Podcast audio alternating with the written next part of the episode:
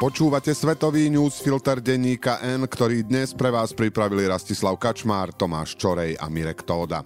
Ja som Braňo Bezák. Ešte nedávno bolo nepredstaviteľné, aby Volodymyr Zelenský odišiel z Kýva. Teraz cestuje po Európe, aby pre Ukrajinu získal ďalšiu podporu. Ukazuje to, že jeho obavy o vlastný život aj o to, či sa v jeho neprítomnosti Rusko nepokúsi o prevrat, už nie sú také veľké ako pred niekoľkými mesiacmi. Zároveň vďaka tomu vidíme, ako dôležité sú pre neho napríklad stíhačky či ďalšie zbranie a pomoc, o ktorú ukrajinský prezident žiada svojich partnerov v Európe.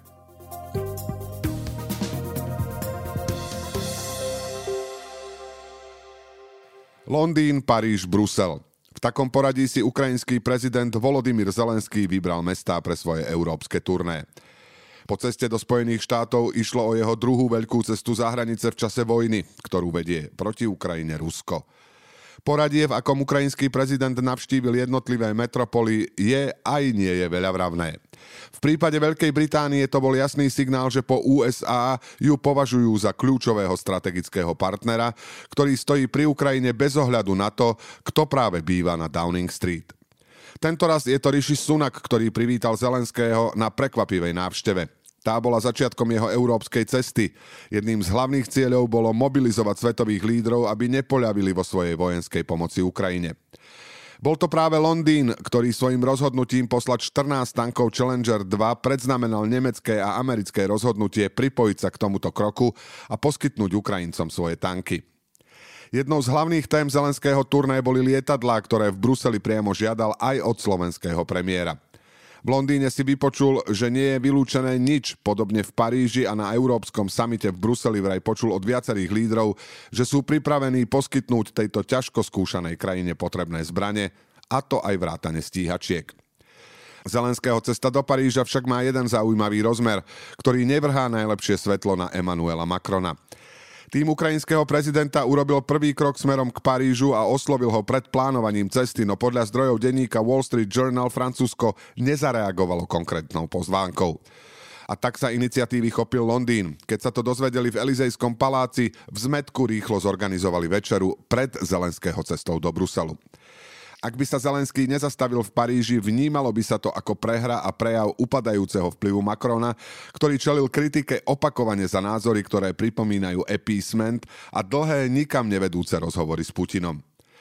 Na rýchlo zorganizovanú večeru dorazil aj väčšine váhajúci nemecký kancelár Olaf Scholz.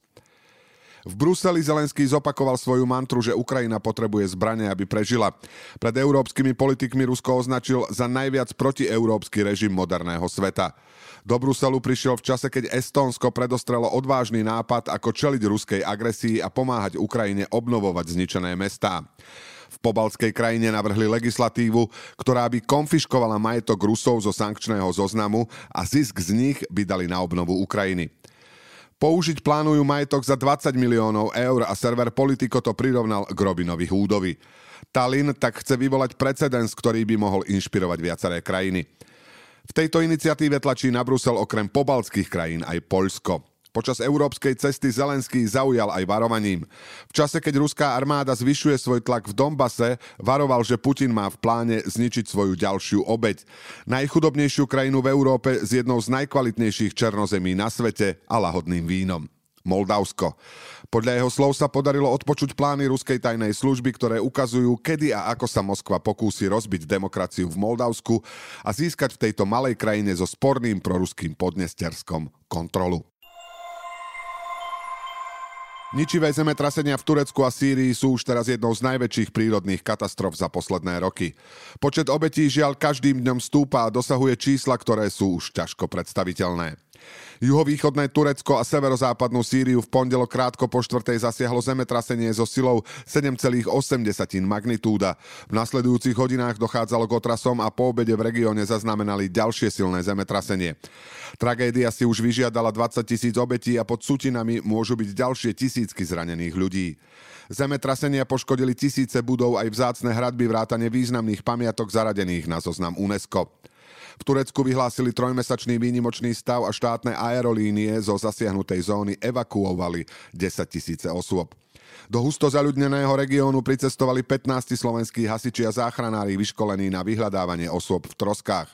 Pomoc slúbila aj Ukrajina, Rusko či Grécko, s ktorým má Turecko dlhoročné spory. Turecko je seizmicky aktívnou krajinou, ale zemetrasenia podľa expertov nebolo možné vopred vypozorovať. Katastrofa sa však zrejme nemohla stať v horšom čase a na horšom mieste. Záchranným zložkám situáciu výrazne komplikuje studené počasie a južné Turecko patrí medzi chudobnejšie regióny v krajine. Ešte horšia je situácia v severozápadnej časti Sýrie, ktorá bola už pred občianskou vojnou odkázaná na humanitárnu pomoc zo zahraničia. V regióne sa ešte mnohí nespamätali z nedávnej epidémie cholery a na oboch stranách hranice žijú veľké množstvá sírskych utečencov, ktorých z domovou vyhnala občianská vojna. Nešťastie môže mať okrem obrovských ľudských strát aj významné politické dôsledky pre tureckého prezidenta Recepa Tayyip Erdogana. Ten si veľmi dobre pamätá, ako v roku 1999 jeden z jeho predchodcov nezvládol situáciu po silnom zemetrasení v okolí Istanbulu a následne prišiel o dôveru voličov. Opozícia už Erdoána kritizuje a označuje ho za vinníka, keď mu odkazuje, že na zemetrasenia sa za 20 rokov vôbec nepripravil. Prezident niektoré chyby pripustil, no dodal, že na takúto katastrofu sa nedá prichystať. Prezidentské voľby sa v Turecku uskutočnia v máji a prieskumy naznačujú, že to pre Erdoána a jeho stranu nemusí byť také jednoznačné. Joe Biden mal v noci z útorka na stredu jedno z najdôležitejších vystúpení roka. Pred kongresom predniesol prejav o stave únie, v ktorom sa okrem iného obrátil na republikánov s výzvou na spoluprácu. Prejav o stave únie je pevnou súčasťou americkej politickej kultúry. Prezidenti v ňom raz ročne hodnotia svoje úspechy a dávajú najavo, aké budú ich priority počas zvyšku funkčného obdobia. Vždy sa oplatí sledovať aj to, akých hostí si prezident zavolá do kongresu a ako na neho reagujú politici z vlastnej strany aj z opozície. Pri Bidenovi sa špeciálne pozorovalo, či sa mu podarí predniesť prejav bez väčších prerieknutí, ktoré by proti nemu hneď využila republikánska strana.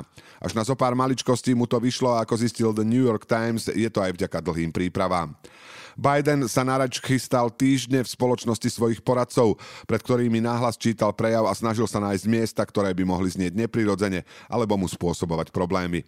V prejave chcel jasné a stručné vety a žiadne skratky. Prezident pôsobil energicky a za hlavné moto večera si vybral vetu o tom, že počas zvyšných dvoch rokov jeho funkčného obdobia je potrebné dokončiť začatú prácu. Týka sa to ekonomiky, zdravotníctva či reformy polície. Republikánov vyzval, aby s ním spolupracovali a pomohli mu, no sám vie, že pri väčšine svojich iniciatív sa toho nedočká. Rovnako vie aj to, že nasledujúce dva roky budú zložité, keďže v dolnej komore kongresu už demokratická strana nemá väčšinu. Zopakoval aj to, že kongres sa musí zaoberať tým, aby mali ženy v celých Spojených štátoch garantované právo na interrupciu. Konzervatívcom odkázal, že ak by prešiel zákaz interrupcií, on ho bude vetovať. Prezident komunikoval svoje posolstvá aj tak, že si na prejav pozval rodičov Tyra Nicholsa, ktorého v januári zabili policajti v Memphise. Jeho hostiami boli aj spevák Bono, ukrajinská veľvyslankyňa či Paul Pelosi, manžel bývalej predsedničky snemovne, ktorého napadol radikálny konšpirátor. Dá sa povedať, že Bidenovi sa prejav v celku vydaril, no nie všetko vyzerá pre neho pozitívne. Spomedzi povojnových prezidentov mal nižšiu podporu v druhom roku v Bielom dome iba Donald Trump. Momentálne Bidenovi dôveruje iba 43% ľudí. A napokon len necelá tretina voličov demokratickej strany si myslí, že Biden by mal kandidovať za prezidenta aj vo voľbách, ktoré budú v novembri 2024. Predstava, že bude znovu zvolený, naplňa entuziasmom iba 16% podporovateľov demokratov. Biden dlho zahmlieval, no teraz sa zdá, že naozaj bude znovu kandidovať. Očakáva sa, že to oznámi už na jar.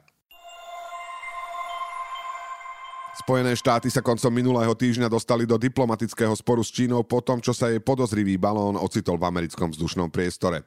O niekoľko dní neskôr sa objavil druhý čínsky balón nad Kolumbiou. Negatívny postoj k Číne je jednou z mála vecí, na ktorých sa zhodne väčšina inak nesmierne polarizovanej americkej spoločnosti. Bývalý prezident Donald Trump jej vyhlásil obchodnú vojnu a jeho nástupca Joe Biden v tejto politike pokračuje.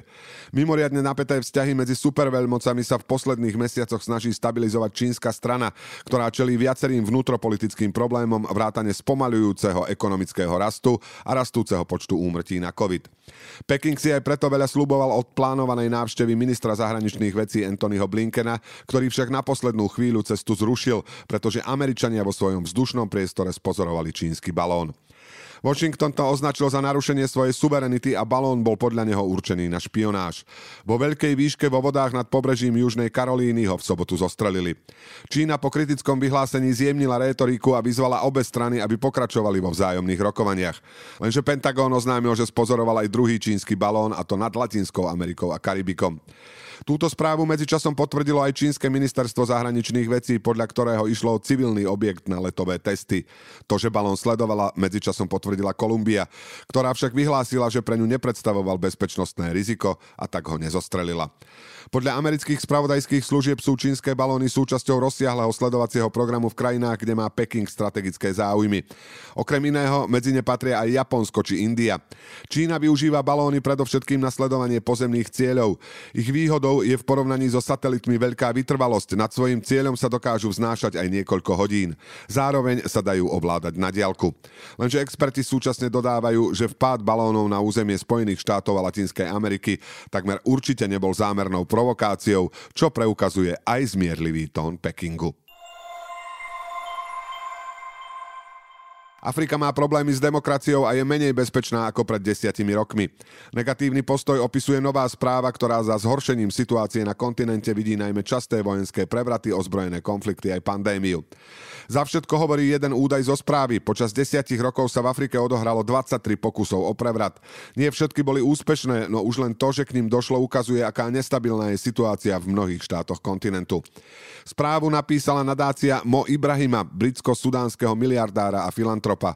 Cieľom neziskovky je podpora demokracie či pokroku pri budovaní nezávislých inštitúcií. Ibrahim z poslednej dekády nemá veľmi dobrý pocit a pri predstavovaní hodnotenia tento rok povedal, že do módy sa vracajú prevraty, ktoré boli záležitosťou 80. rokov.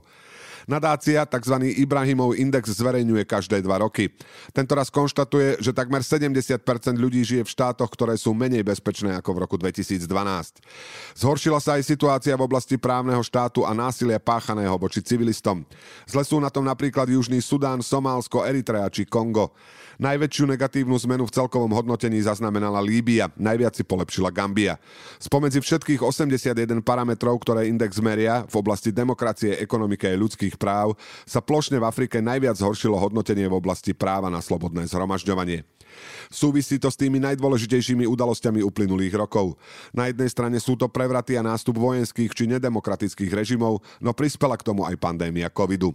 Počas nej viaceré štáty pandemické opatrenia využili aj na to, aby sprísnili podmienky pre konanie verejných zhromaždení. Ojedinelé neboli ani tvrdé zásahy proti demonstrantom či cenzúra. Okrem toho je podľa Ibrahima a jeho nadácie pre väčšinu afrických štátov naďalej výzvou aj nezamestnanosť, doprava a energetická infraštruktúra. K tomu treba pripočítať dôsledky vojny na Ukrajine a klimatickej krízy, ktoré v Afrike naozaj cítiť. Správa preto varuje, že bez cielených zásahov bude ťažké plniť udržateľné ciele rozvoja, ktoré v roku 2015 stanovila OSN aj širšie ambície, ktoré má svoje členské štáty Africká únia. Svetový newsfilter dnes pre vás pripravili Rastislav Kačmár, Tomáš Čorej a Mirek Tóda. Do počutia o týždeň.